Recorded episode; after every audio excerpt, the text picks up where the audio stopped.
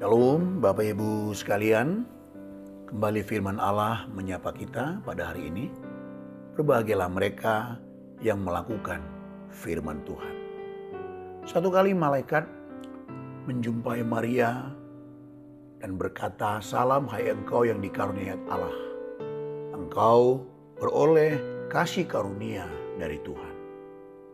Jelas dikatakan bahwa Maria mendapat kasih karunia Tuhan.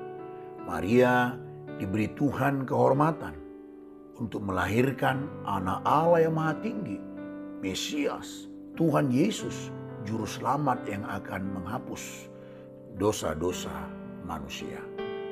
Maria mendapatkan kasih karunia Allah itu. Indah bukan? Ya, tentu itu sangat indah. Tetapi tahukah saudara, karena Maria mendapat kasih karunia Allah, Maria mendapat banyak kesulitan dalam kehidupannya.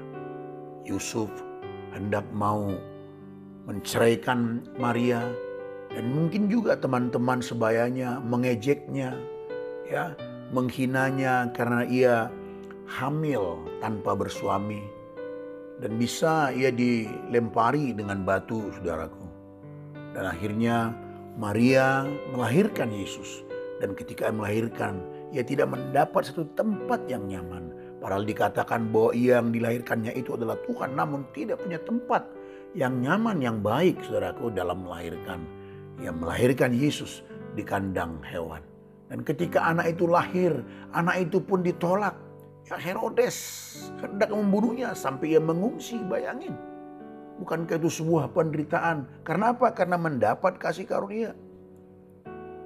Dan akhirnya kalau kita memperhatikan penuturan Alkitab pada usia kurang lebih 33 setengah tahun. Bahwa Yesus ditangkap, dianiaya, disiksa bahkan dibunuh demi keselamatan manusia. Dan Maria menyaksikan semuanya itu. Ibu mana yang tidak hancur melihat anak yang dilahirkannya disiksa, dianiaya, bahkan dibunuh di depan matanya. Hatinya hancur saudaraku. Sekali lagi, mengapa sampai Maria mengalami hal itu? Karena ia mendapat kasih karunia Tuhan. Sesungguhnya jikalau Maria tidak mendapat kasih karunia Tuhan, hidupnya tidak akan sesulit itu. Dia akan menjalani kehidupan rumah tangga yang normal dengan uh, suaminya Yusuf. Dia akan melahirkan di satu tempat yang baik, dipersiapkan dengan baik semuanya, saudaraku. Dan dia akan menikmati bahagia pada umumnya. Sekali lagi, mengapa hidup Maria jadi sulit? Karena mendapat kasih karunia Allah. Tentu ini satu peragaan iman yang luar biasa yang diperagakan oleh Maria, saudaraku. Ketika ia mendapatkan kehormatan itu, ketika ia mendapatkan kasih karunia itu, Maria tidak menolak. Bahkan ia berkata, Aku ini hanyalah hambamu ya Tuhan. Jadilah seperti apa yang engkau kehendaki.